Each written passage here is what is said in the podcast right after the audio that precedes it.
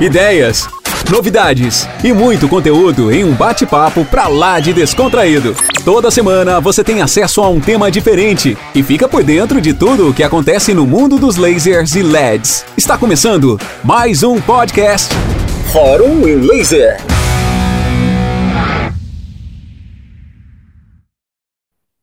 Boa noite, galerinha do Fórum Laser. Tudo bem com vocês? Estamos aqui mais uma noite para muito conhecimento científico, muito estudo. Hoje eu vou estar aqui com a professora Delane. A gente vai abordar, ela vai abordar sobre protocolos de fotobiomodulação, né, e como escolher o melhor para o nosso paciente. Vamos bater um papo aí com esse tema, sempre com muitas dúvidas lá no Telegram. Então, vale a pena que hoje você acompanhar o nosso encontro, deixar a sua dúvida aqui no final para a gente discutir. Olá, Delane, seja muito bem-vinda, boa noite.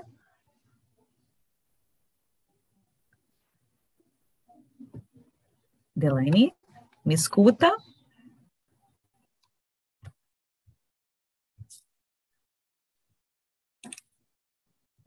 Olá.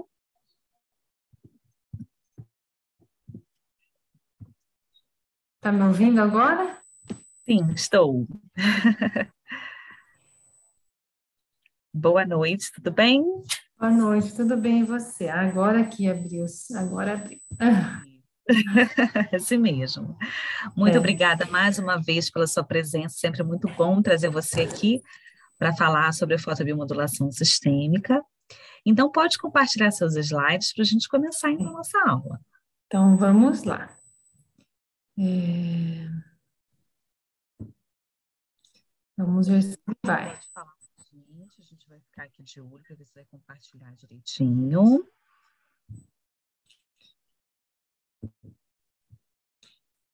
Compartilhou? Parece que está carregando ainda. Tá. Vamos lá.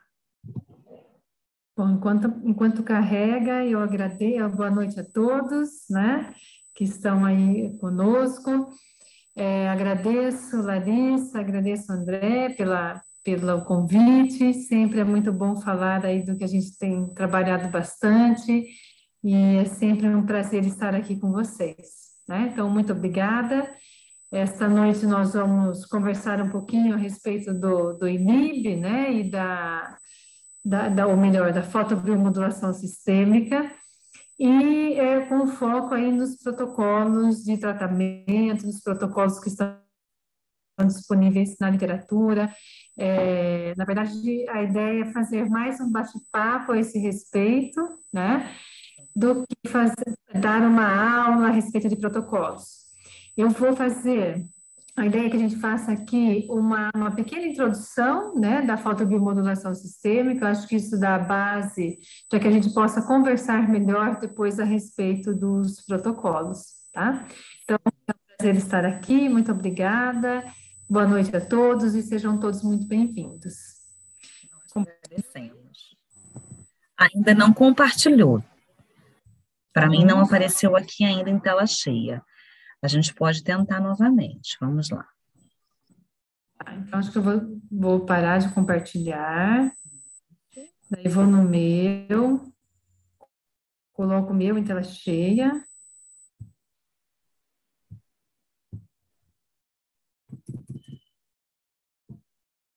E agora a gente compartilha de novo. Espera aí.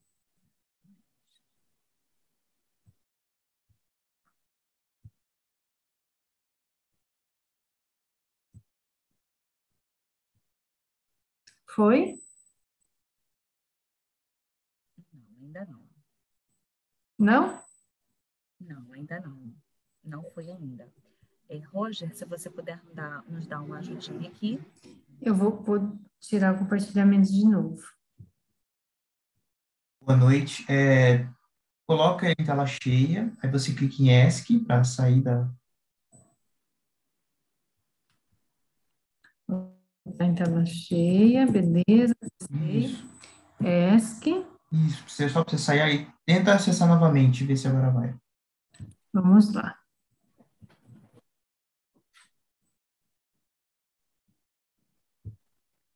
Foi?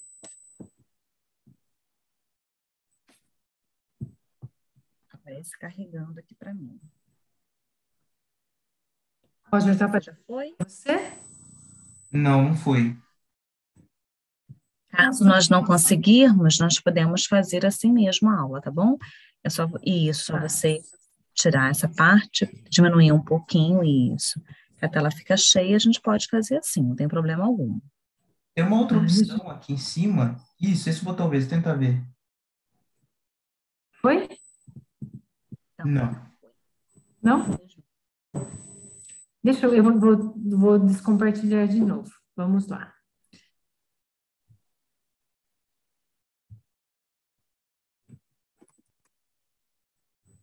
É uma pena que o meu não aparece aqui embaixo.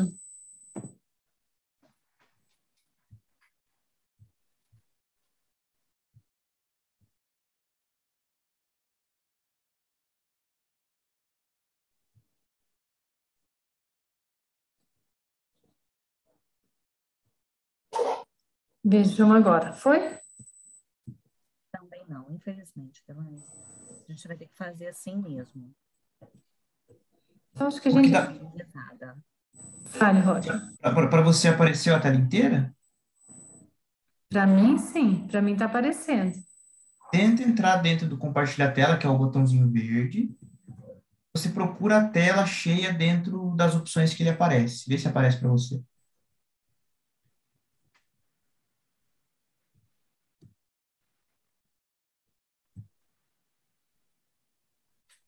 Então, para mim, vocês estão vendo aí que eu estou compartilhando? Deixa eu ver aqui se essa daqui vai.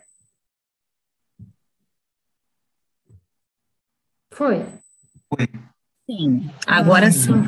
Agora sim. Então, então vamos lá. Bom, então vamos lá, falando um pouquinho aí da fotobiomodulação sistêmica. É, então, o que, do que se trata, né, a fotobiomodulação sistêmica e o tão famoso conhecido IMIB, né? Eu acho que a, a ideia de hoje também é falar um pouquinho do termo, né? Tem diferença a fotobiomodulação sistêmica e IMIB? Não, é a mesma coisa, né? É, ou melhor, o INIB, ele, ele trata a respeito da fotobiomodulação sistêmica e a forma correta de chamar não é INIB, é a fotobiomodulação sistêmica, tá? É, se vocês estão vendo aqui o meu cursor, ah, em negrito aqui embaixo, fotobiomodulação sistêmica é, é, uma, é a nomenclatura correta determinada pelo WALT, que é a Associação é, Mundial de Laser é, Terapia.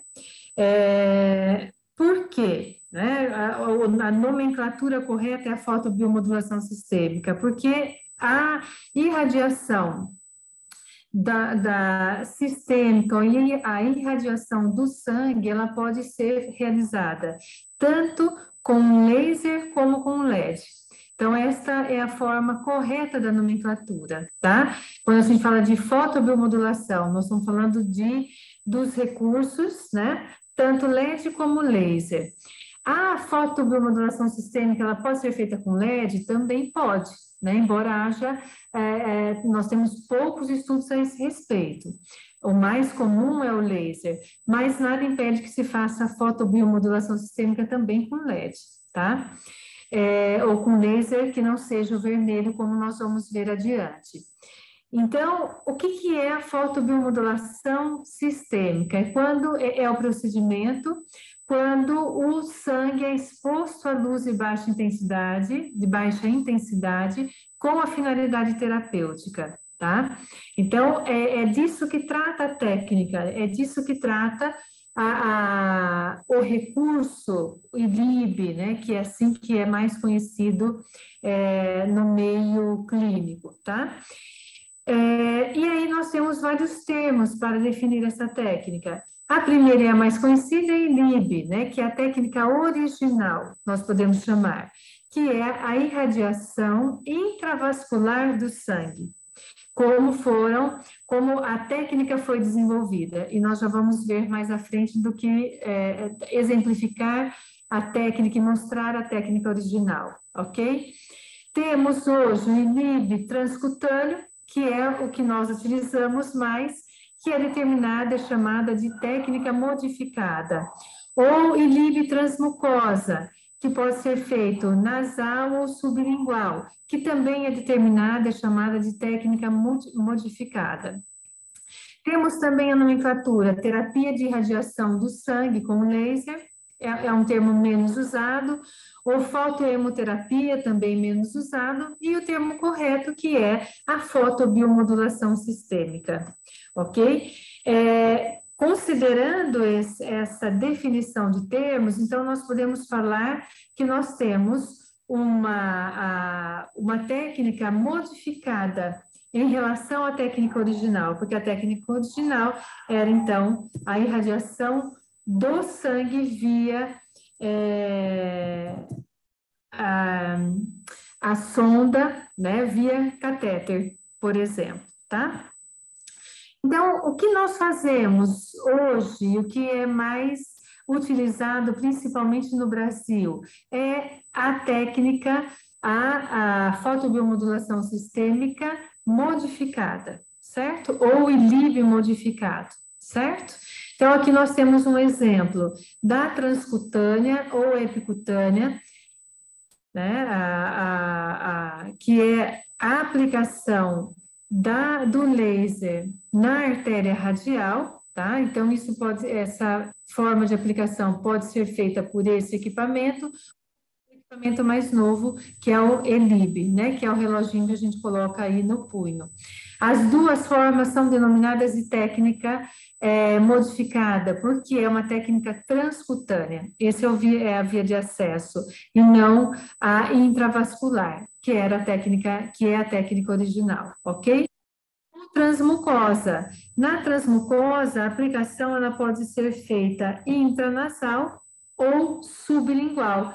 Por quê? Porque nessa região nasal como uh, sublingual, nós temos uma rede de capilares muito grande então, facilitando a absorção da luz é, pelo tecido e propiciando que a técnica seja é, tenha um efeito sistêmico. Na artéria radial também, que é a artéria mais superficial, nós podemos aplicar esta técnica transcutânea na artéria femoral? Sim. Nós podemos aplicar a técnica transcutânea na, a, a, na dorsal do, do pé, por exemplo? Sim.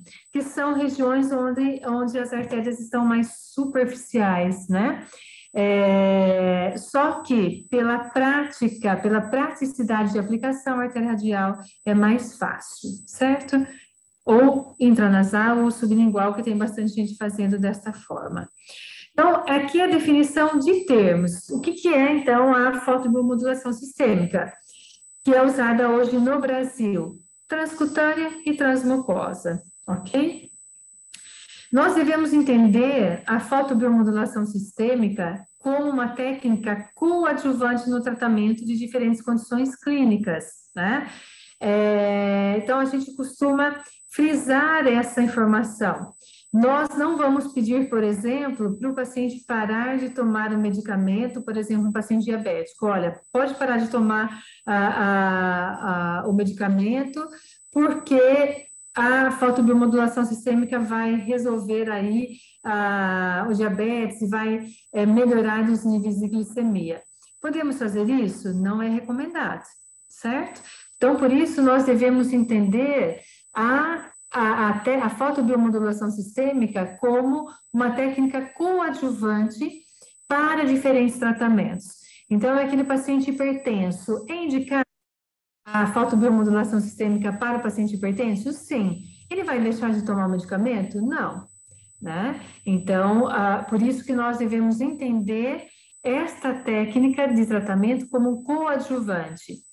É, sou fisioterapeuta, trabalho bastante com INIB, então, durante as técnicas de fisioterapia, nós, o, o paciente está com a fotobiomodulação sistêmica na, na, no punho, né? Então, é uma técnica coadjuvante ao certo?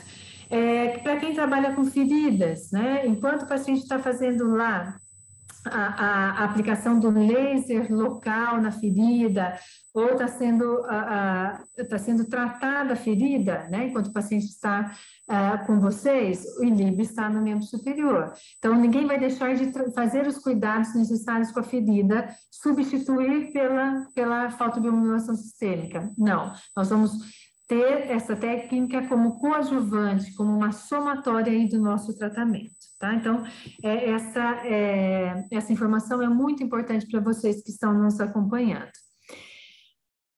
Quando a gente é, fala de fotobiomodulação sistêmica, é importante que eu apresente essa, essa figura para vocês. Essa figura, ela mostra quais os níveis de estudo que apresentam uma maior confiabilidade para que nós possamos tomar a decisão clínica de usar o medicamento, de usar a, a, a qualquer recurso.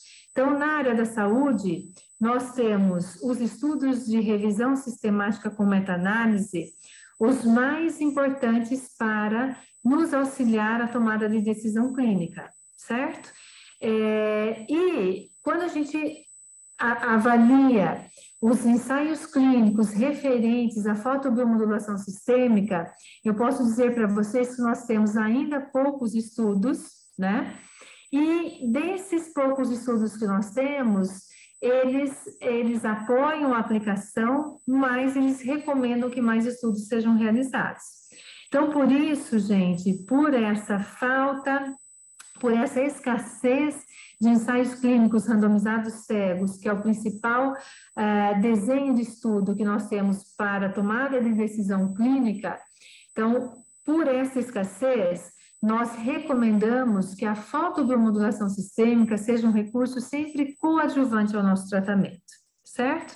E não a, a, a substituir é, um tratamento que já é padrão ouro para aquela condição clínica substituir pela fotobiomodulação sistêmica. Ainda não, tá? Em função aí da, da, da, da escassez de estudos de ensaios clínicos que nós temos.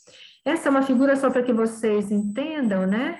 Aqui, é, quando a gente tem opinião de especialista, relato de caso, cartas de editor, né, que, que são o, a, os estudos, estudos em animais, estudos transversais, Uh, esses estudos da base, ela, eles formulam uma pergunta, as perguntas para as revisões sistemáticas, para os estudos clínicos, né?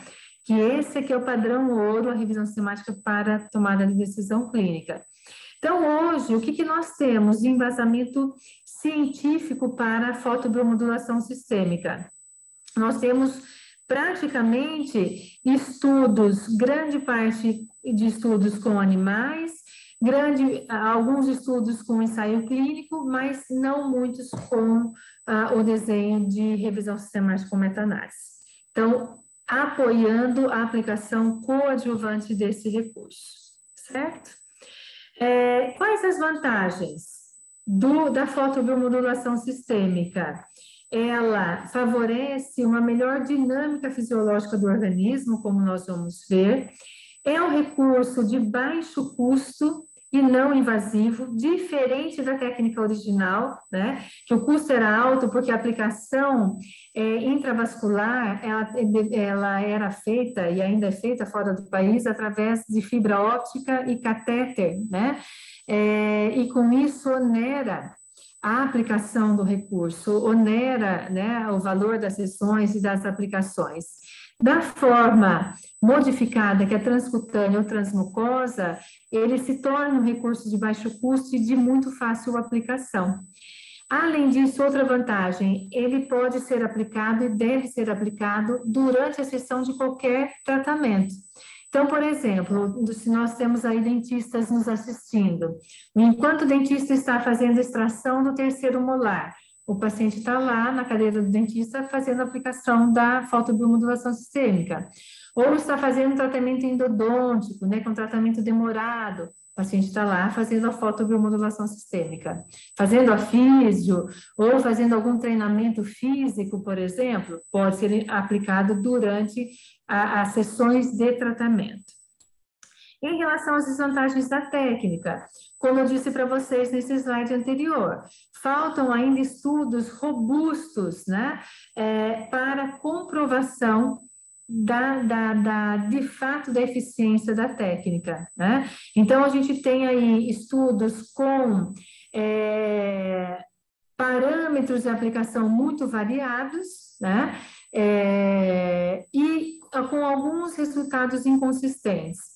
Eu trouxe para vocês agora, nesta aula, alguns estudos que focam em protocolo, que são estudos bem controlados.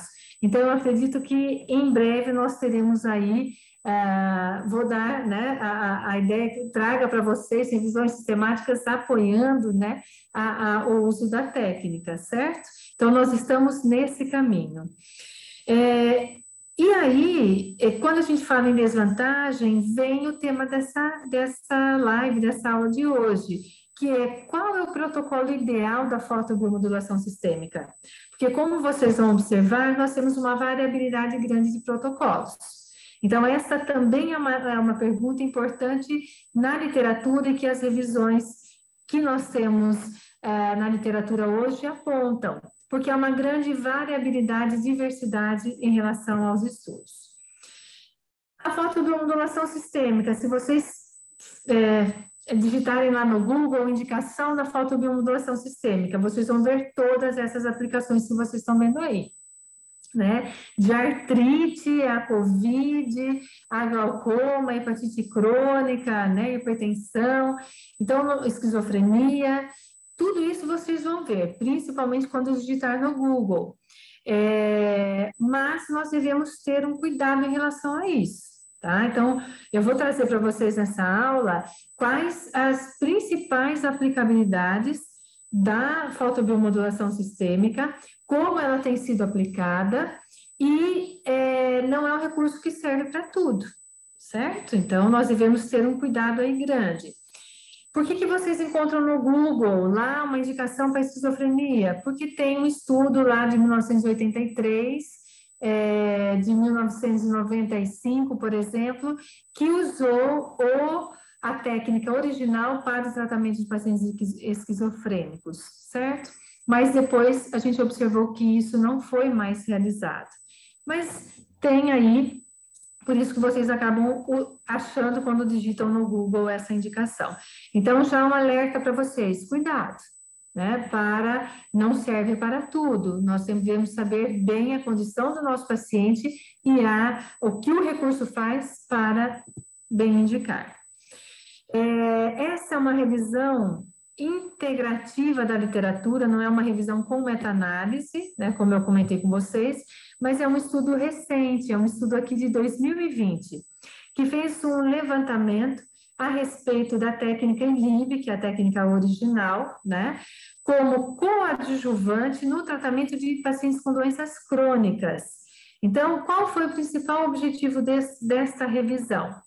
É, foi realizar a, a, revisão da literatura sobre a eficácia do INIB, entendam o INIB como a técnica original, intravascular, como terapia coadjuvante no tratamento de doenças crônicas sistêmicas. E o que eles observaram? Vejam só, que aqui, desse montante de, de trabalhos levantados, selecionados, foram analisados de fato só 13 artigos disponíveis na literatura. O que eles é, observaram então nessa revisão atual aqui de 2020?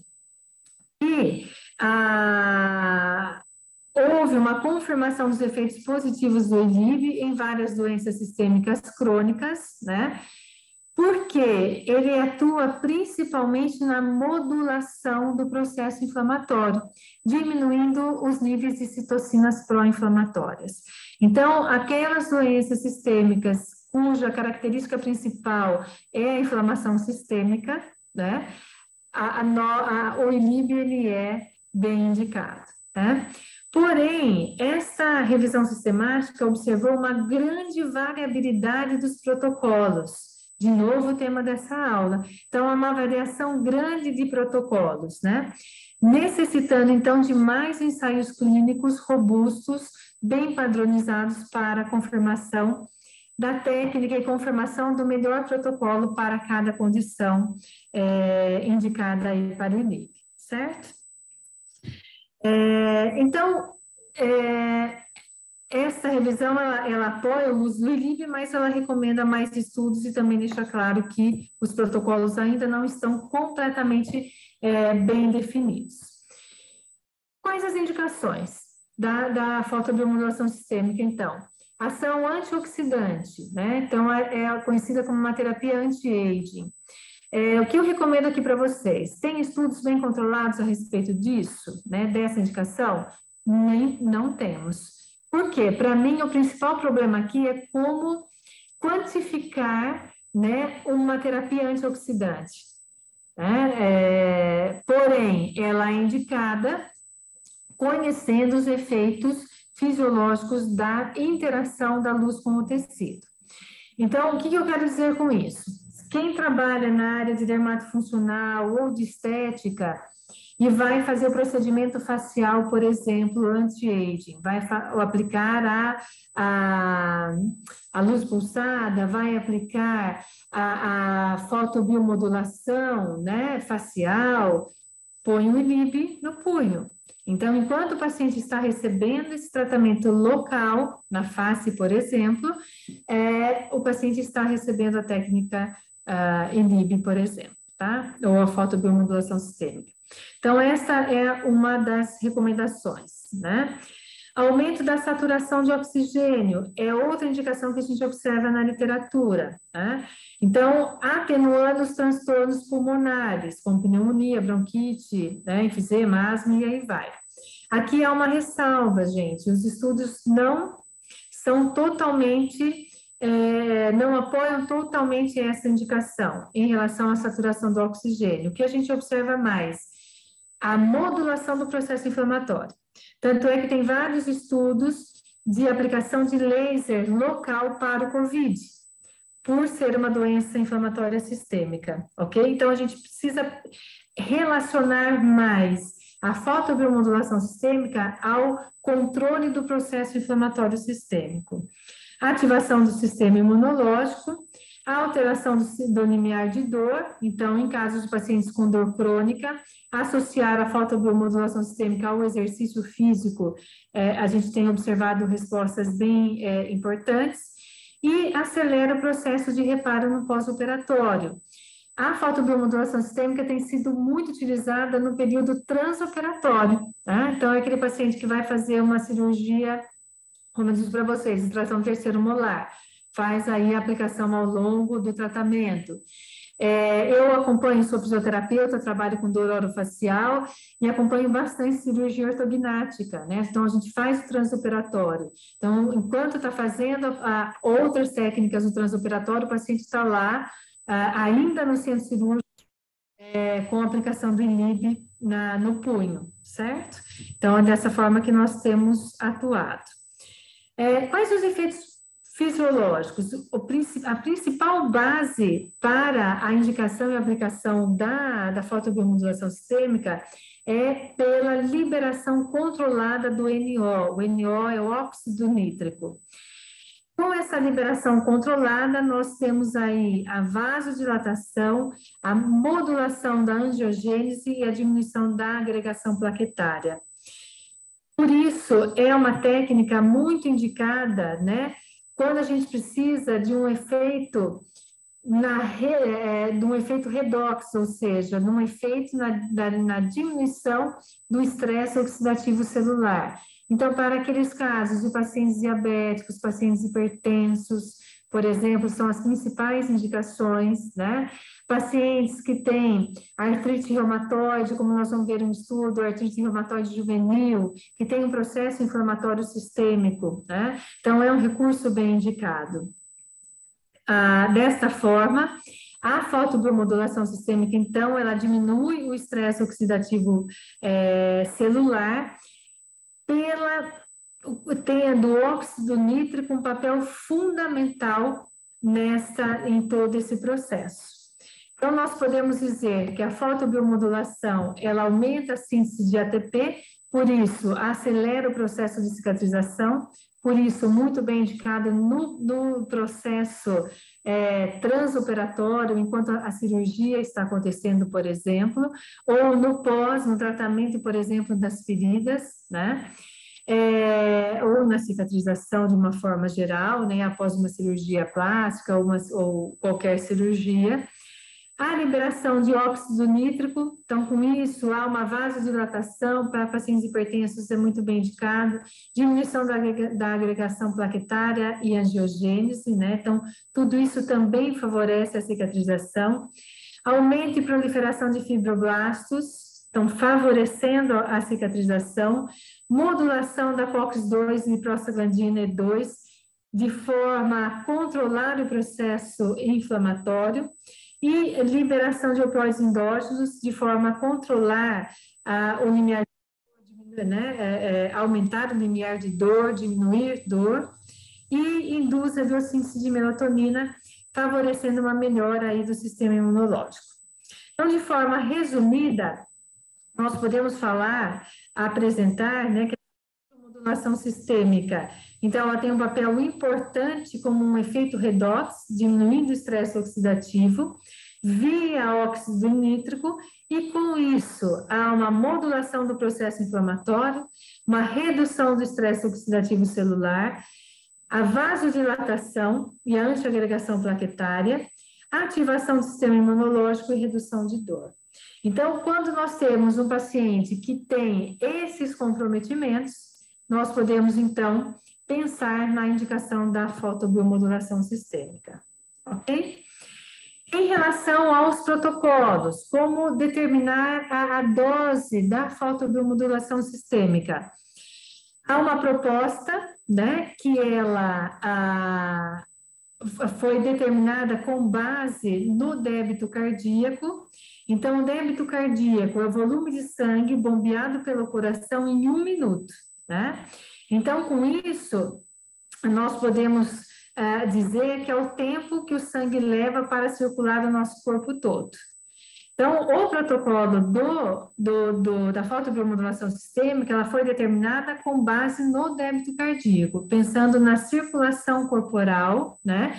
Irradia o sangue e esse sangue circula por todo o corpo, caracterizando a fotobiomodulação sistêmica.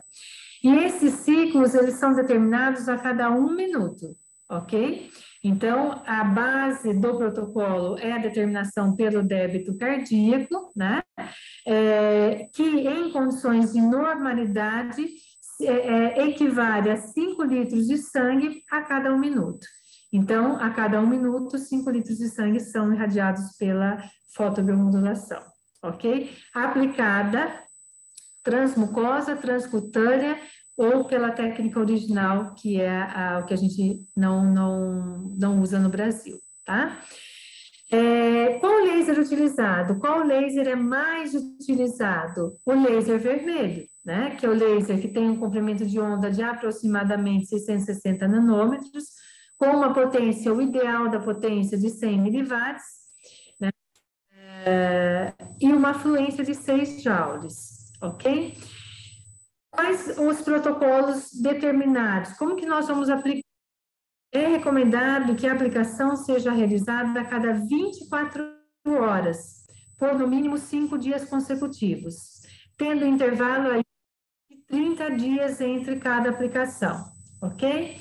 Então, vamos ter aqui, é, esse é um protocolo determinado se vocês entrarem lá na página da DMC, procurar no PEN, vocês vão encontrar essas recomendações aqui, que na pediatria são cinco ciclos, ou seja, cinco minutos. Trazendo para esse protocolo aqui, o que seria? Então, cinco minutos de aplicação diária, por cinco a sete dias, com intervalo de 30 dias, e repete o bloco, tá?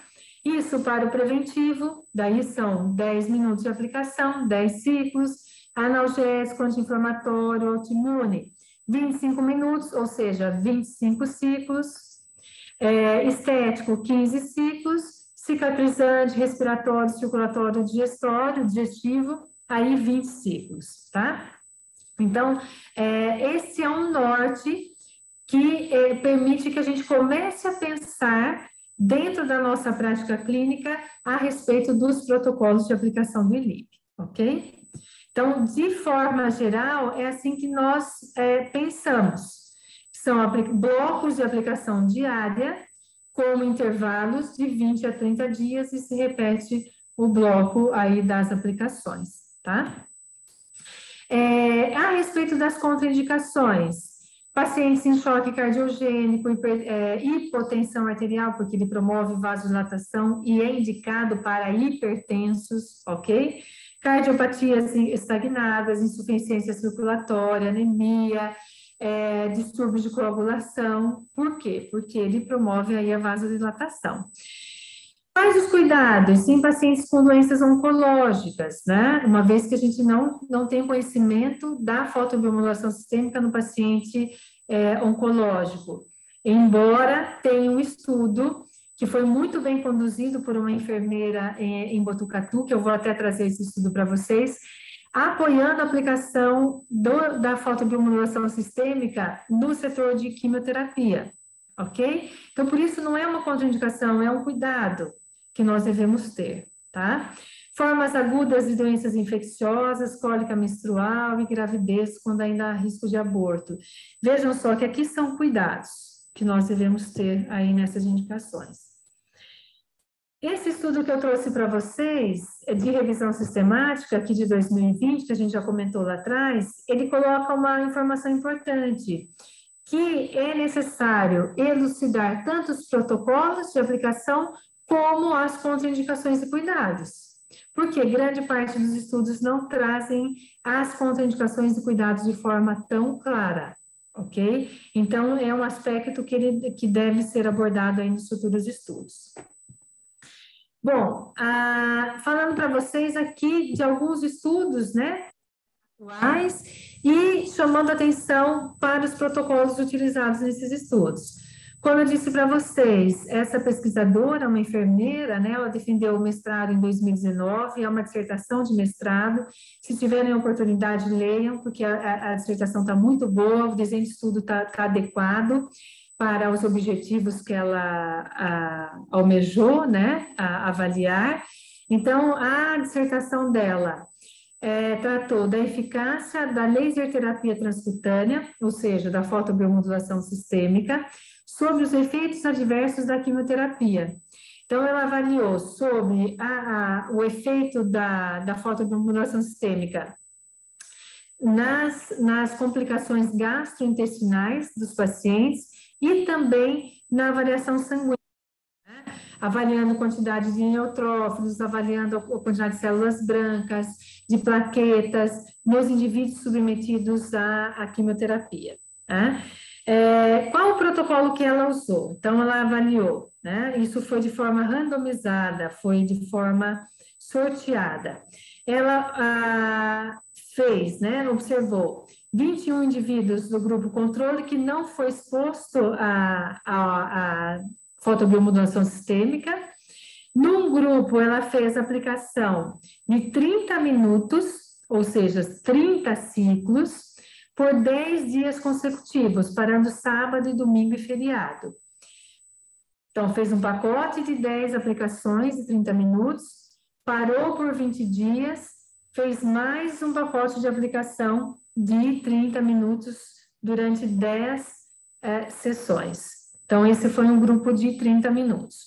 No outro grupo, o que ela avaliou? 60 minutos de aplicação, ou seja, 60 ciclos. Né? Só que aqui ela reduziu o número de dias. Então, fez cinco aplicações, né? Com intervalos de 48 horas. Então, quais as aplicações que ela fez? Segunda, quarta, sexta, pula sábado e domingo, segunda e quarta. Foi esse o protocolo aplicado, tá? Só para que vocês entendam melhor a, a diferença dos tempos. Nessas cinco aplicações, ela utilizou 60 ciclos. Então, qual foi o raciocínio? Se eu tenho um paciente que vem é, é, na clínica três vezes por semana, será que é efetivo? Né? Será que eu de fato preciso aplicar todos os dias para ter uma efetividade do recurso? Essa foi a pergunta. Nas duas condições, seja aplicação diária, né, por 30 minutos, ou aplicação intercalada por 60 minutos, nas duas, nos dois protocolos houve um intervalo aí de 20 dias e se repetiu o protocolo novamente. O que ela observou nesse estudo? Que é, tanto 30 minutos como 60 minutos, ou seja, tanto aplicando todos os dias como de forma intercalada, é, o protocolo foi a aplicação livre, do, do, da fotobiomodulação sistêmica foi muito efetiva na, nas alterações, na melhora da qualidade é, sanguínea desses pacientes, ok? Então, ela termina a dissertação dela apoiando né, o uso da fotobiomodulação sistêmica nas unidades de é, quimioterapia. Então, quando a gente olhou lá, olha, um cuidado com a doença oncológica, vejam aqui que esse trabalho já de 2019 apoia o uso em pacientes em tratamento com quimioterapia, tá? Delaine, para todos os pacientes oncológicos? Não. Como que nós vamos definir a fotobiomodulação sistêmica no paciente oncológico? Conversando com o oncologista, né? É, oncologia se definindo juntos, né? Vocês, os profissionais, junto com o, oncologista, com o radiologista, que está, que, é o, que, que está à frente do tratamento do nosso paciente oncológico. É essa a recomendação que eu dou para vocês. Nesse outro estudo, também um estudo recente de 2021, é um estudo piloto porque o N é baixo, né? Ele avaliou o efeito da, ele comparou a técnica trans, é, transcutânea, transmucosa, né, diferentes tempos de aplicação, na pressão arterial, nos níveis de glicose e colesterol uh, em homens. Então, o que, que eles fizeram aqui? Vejam só que eles compararam a transmucosa, sublingual e intranasal, e a transcutânea, seja ela aqui pela, por essa aplicação, né, ou por essa aplicação com o reloginho. É, como eles aplicaram? A aplicação duas vezes por semana, durante oito semanas. Então, fazia aplicação é, segunda e quarta, ou quarta e sexta, por exemplo, intervalados, totalizando 16 aplicações em oito semanas. Parava por 20 dias e reaplicava o bloco aí de 16 aplicações ou de 16 sessões. Né? É, e teve um grupo que recebeu aplicação diária por 10 dias consecutivos. 10 dias consecutivos, né, de segunda a sexta, parando no final de semana, totalizando 10 sessões seguidas, com intervalo de 20 dias. O que eles observaram nesse estudo?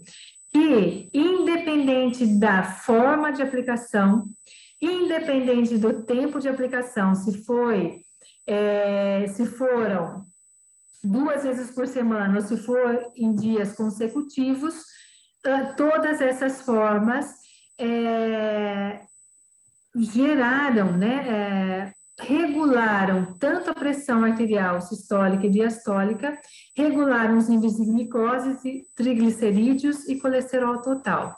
Então, esse estudo também comparou os diferentes tempos de aplicação né? Os diferentes é, dias de aplicação. Que essa é uma grande questão. Nós vamos aplicar todos os dias? Né? Será que é viável que o paciente venha conosco todos os dias na clínica para aplicar é, o, o, a fotobiomodulação sistêmica? Então, nós temos dois trabalhos atuais mostrando que tanto faz a aplicação consecutiva como em dias alternados, ok? São estudos recentes esses. É, então, aqui, na, esse é um outro estudo, né, que avaliou é, em pacientes com neuropatia diabética, dia, é, neuropatia diabética, a qualidade de vida e intensidade de dor. O que eles fizeram aqui? Fizeram o controle, que é o que não recebeu o tratamento, o placebo, que recebeu o inib placebo, e o grupo que recebeu o INIB ativo, vou chamar de INIB, né, que é mais curto, mas é a, a fotobiomodulação transcutânea aqui, é, eles fizeram 10 aplicações de 30 minutos, ou seja, 30 ciclos, por 10 dias sequenciais, ou seja, todos os dias, com um período de descanso de 20 dias, aplicando esse bloco de novo aí por mais duas vezes, tá? Então, esse é um protocolo que avaliou a aplicação diária, certo? E eles observaram que a, a técnica da fotobiomodulação sistêmica foi é, eficaz na redução da dor e na melhora da qualidade de vida de pacientes com neuropatia diabética. E esse estudo, que é um pouquinho mais é, velho, né, que ele é de 2014, ele avaliou o efeito da aplicação sublingual de três comprimentos de onda de laser, né, em pacientes com artrite, em crianças com artrite reumatoide juvenil. É, então, ele, ele, usou aqui um equipamento, esse é um equipamento importado, né, esse é um estudo uh, internacional, e, e, que observou a aplicação das, dos três comprimentos de onda concomitantes. É, eles tiveram um grupo de pacientes que recebeu laser sublingual, um placebo e um que não recebeu nenhum tratamento. E o que eles observaram? Que o S-LIB, que é o LIB sublingual, né? Ele reduziu a dor, diminuiu o número de articulações acometida pela artrite reumatoide eh, juvenil e, com isso, melhorou a qualidade de vida dessas crianças. Além disso, observaram uma diminuição na administração dos medicamentos, né, do uso de medicamento aí por essas crianças, ou seja, um efeito muito importante da fotobiomodulação sistêmica, tá? É, então, vocês vejam que aí, nesses poucos estudos que eu mostrei para vocês, há uma variabilidade grande aí dos protocolos, tá? É, aqui, esse é um equipamento mais moderno, né? Ele permite que o paciente fique com, com um reloginho, vamos chamar que é, é chamado ELIB, né? Fique com o reloginho aqui no punho e tem uma liberdade para poder fazer o exercício, é mais fácil para nós aplicarmos até do que esse, é, essa forma aqui com a caneta, tá? É, neste equipamento é possível variar a potência dele, tá? Nesse equipamento controlado pelo celular, a gente pode variar a potência e pode variar o tempo de aplicação, variando os ciclos. A gente não tem os blocos fechados, nós podemos aplicar 5 ciclos, 10 ciclos, 40 ciclos, 60 ciclos, por exemplo. Então, esse equipamento permite isso, ok? É, com esse equipamento, é possível fazer é, é, intranasal sublingual? Não. Se eu quero fazer intranasal sublingual, eu vou usar esse equipamento aqui, ok? É, bom, era isso que eu tinha para falar para vocês, né, a respeito dessa introdução da fotobiomodulação sistêmica e trazer um pouco um norte para vocês a respeito da, da, dos protocolos utilizados, né, trazer para vocês que nós não temos ainda protocolos fechados, né, aí vai do, do, da, do profissional entender o que é o recurso e entender o que o nosso paciente está precisando, ok? Então, eu agradeço todos que estão nos acompanhando e estou à disposição para as perguntas agora. Obrigada, Larissa. Obrigada, Elane. Como sempre, muito boa a sua aula. Né? Como é importante a gente sempre enfatizar essa questão de protocolos, né? Os alunos sempre vêm com essas dúvidas de protocolos formados, né? E é importante a gente sempre frisar né, o quanto o nosso raciocínio clínico é, é, fundamental nessa parte, né? Então, vamos ver se tem alguma dúvida aqui no nosso chat. Deixa eu atualizar aqui.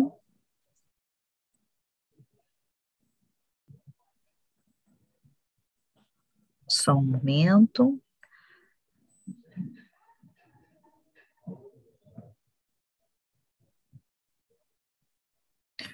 Bom, não temos dúvidas aqui no chat. O pessoal não colocou nenhuma dúvida.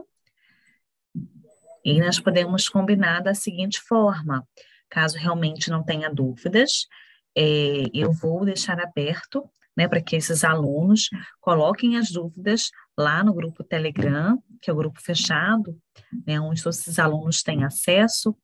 É, caso algum desses alunos não conseguiu assistir a aula de hoje, vai ficar gravado aqui também, ele pode assistir depois, e se surgir alguma dúvida muito específica, é, que nós não soubermos responder, nós encaminharemos a dúvida para você, a gente conversa, bate um papo, e eu volto respondendo esse aluno, então, no grupo Telegram, tá bom?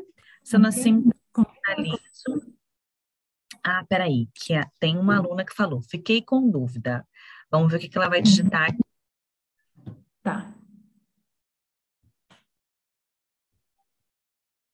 Será que aparece para mim no chat aqui, Larissa? É, aparece somente se você conseguir acessar o nosso canal no YouTube. Ah, tá, tá. Isso. Então você vai ter que perguntar. Isso, para você não ouvir. Vamos lá. Ela, a hum. Solane, fiquei com dúvida com relação à aplicação nasal. Sol, é Solange? Solane. Solane. Posso, posso falar? Pode, pode sim. Solane, a aplicação nasal, é, a gente encapa, né? Não sei se vocês viram numa, na foto durante a aula, a gente protege o equipamento e aplica a caneta dentro da narina mesmo. Protege o olho do paciente e faz a aplicação. Geralmente, a intranasal e a sublingual, né, ela é por um tempo menor. Então, a gente pode pensar aí nos cinco ciclos, né, os cinco uh, cinco minutinhos de aplicação, né? Então, não há necessidade de ficar aí intranasal, uh, por exemplo, 30 ciclos, não. Então, o tempo de aplicação na, na intranasal e na, na sublingual ela é um tempo de aplicação menor, tá? Eu não sei se eu esclareci sua dúvida. Se era essa relação à, forma de aplicação ou ao tempo, né? Isso, é. Eu creio que seja ao tempo, sim, porque ela perguntou com relação aos joules. Joules, geralmente na, na. Deixa eu voltar aqui. Geralmente, no equipamento, ele já vem determinado aí, se é uma potência de 100 é, miliwatts, né? Por um, por, por, com ciclos de um minuto, são seis áudios que são emitidos, né?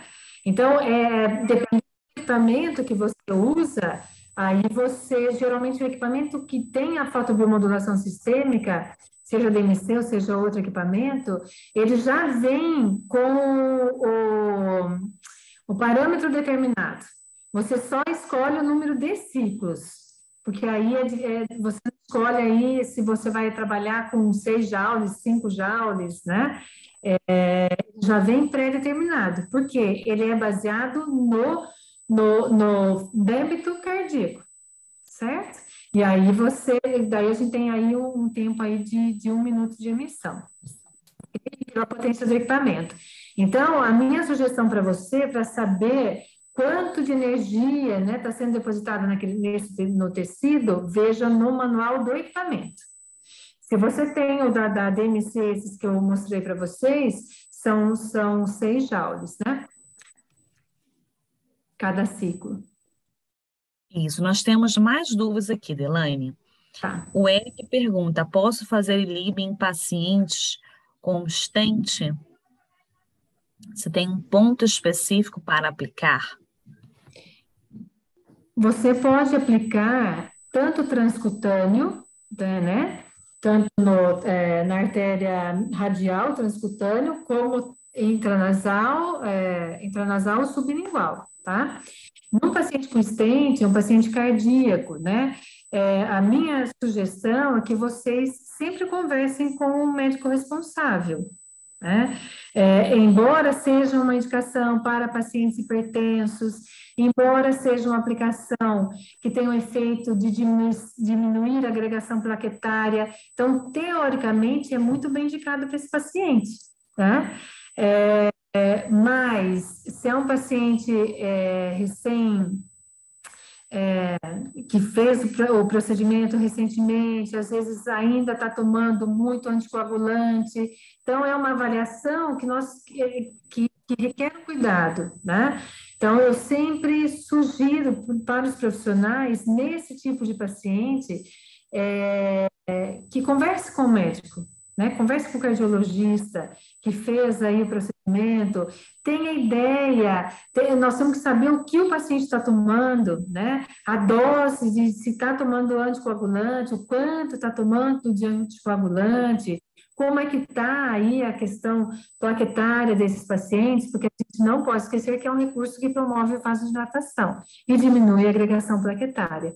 Então, como é que está hemodinamicamente esse paciente, certo? Então, é, é indicado, mas é, é, eu, eu aconselho que vocês conversem aí com, com o médico responsável, ok? Beleza.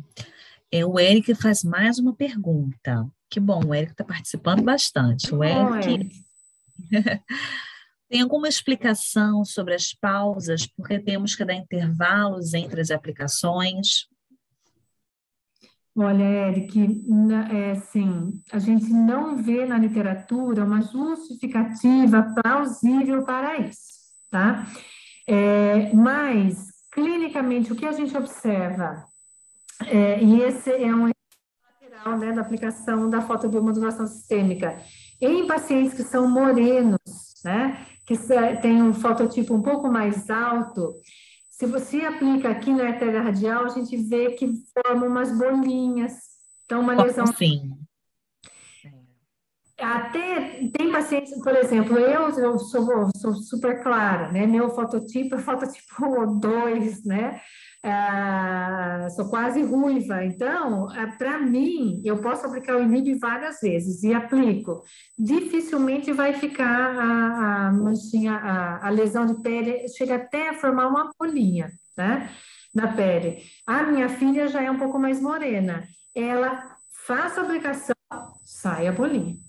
Né? Sai assim essa queimadurinha porque a absorção na pele é muito grande e o tempo de aplicação é maior, né? Então, é, essa é uma ressalva. Então, às vezes, é o que, que é recomendado, né? Olha, aplica sempre no braço esquerdo. Ah, posso aplicar no direito? Pode aplicar no direito. Né? É, então, lesou, tá, tá com, uma, com uma lesãozinha de pele aqui na artéria radial, faz aplicação intranasal, se for o caso, faz aplicação sublingual. Né? Posso aplicar na artéria femoral, embora seja muito desconfortável, porque a coxa do paciente é grande, o acesso às vezes é difícil, mas pode fazer, não tem problema, tá? Então, falar para você, olha, por que dar um intervalo de 20 dias? Por, tem estudos que dão um intervalo de 20 dias, tem estudos que dão um intervalo de 15 dias, tem estudos de 30 dias, né? Então, a recomendação é que sejam feito aí, feitos esses, esses pacotes tá? Mas assim, ah, tem, tem aí uma justificativa, assim, plausível, eu não conheço. Não sei se a Larissa tem algo para complementar.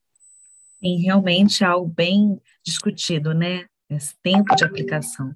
Mas realmente eu concordo, não há realmente na literatura né, algo plausível, né?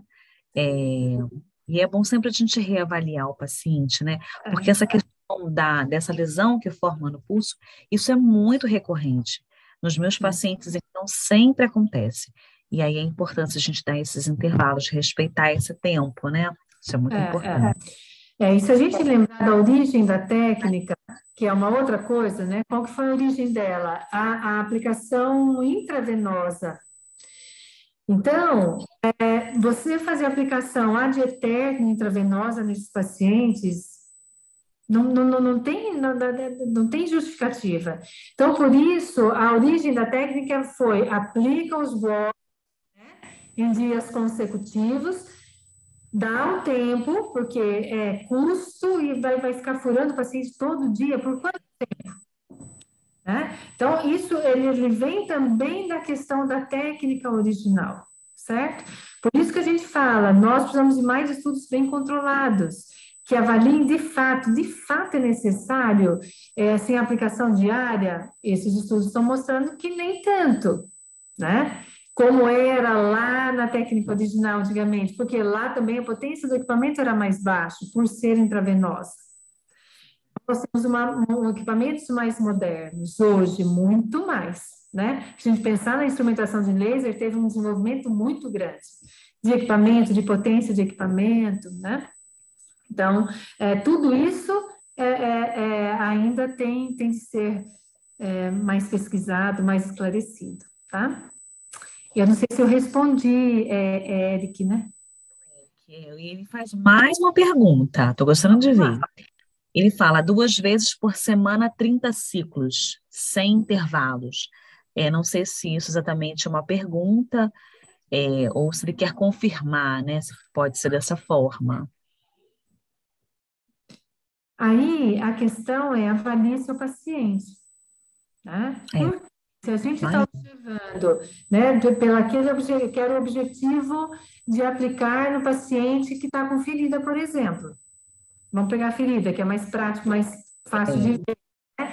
Então, aquele paciente que vem com você duas vezes na semana para o tratamento da ferida, você faz a aplicação todos os dias e está vendo que a ferida está reduzindo com o tratamento que você está fazendo, fechou, ou você teve um efeito muito positivo né, na, na, na, no fechamento da ferida, por que, que nós vamos ficar aplicando por ad eterno? Entendeu? Então, a questão é, você atingiu o seu objetivo de tratamento com aquele paciente? Já atingi. Eu estou fazendo paciente hipertenso, nós estamos vendo que ele, junto com o tratamento medicamentoso, pressão arterial, olha, estabilizou, está ótimo, né? É, vai precisar de outro ajuste medicamentoso, que é o médico que faz isso, sim ou não? Então, reavalia. Então, sempre temos de reavaliar nosso paciente. Nós atingimos o objetivo? Sim. Né? Uma cicatrização perfeita, né?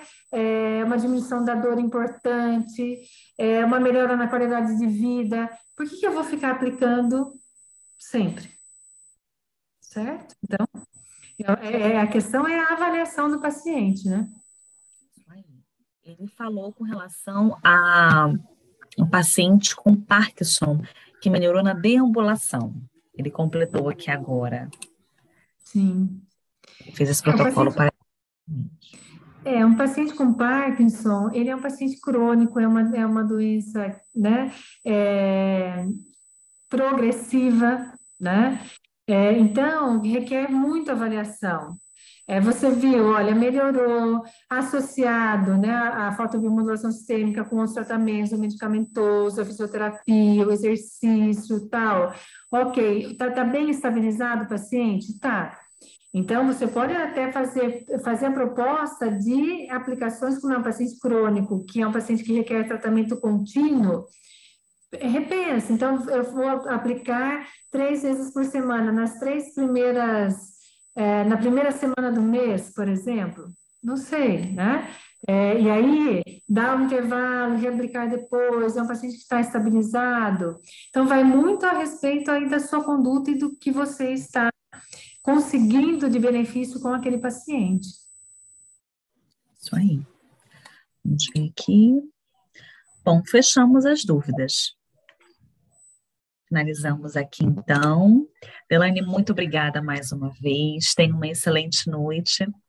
E aí, sempre quando tiver mais um tema relacionado aí à fotobiomodulação, iremos te chamar com certeza. A gente sempre gosta da sua presença aqui, trazendo sempre novidades, né? E conhecimentos aqui.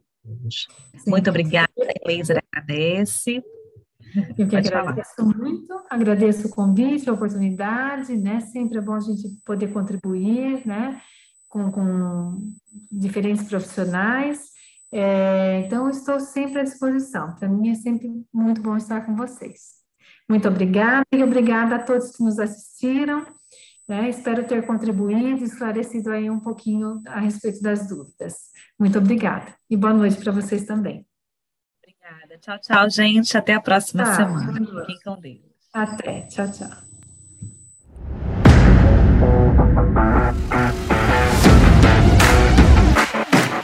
A InLaser apresentou mais um podcast Fórum InLaser. um conteúdo exclusivo para você que é nosso aluno. Obrigado por nos ouvir. Até o próximo!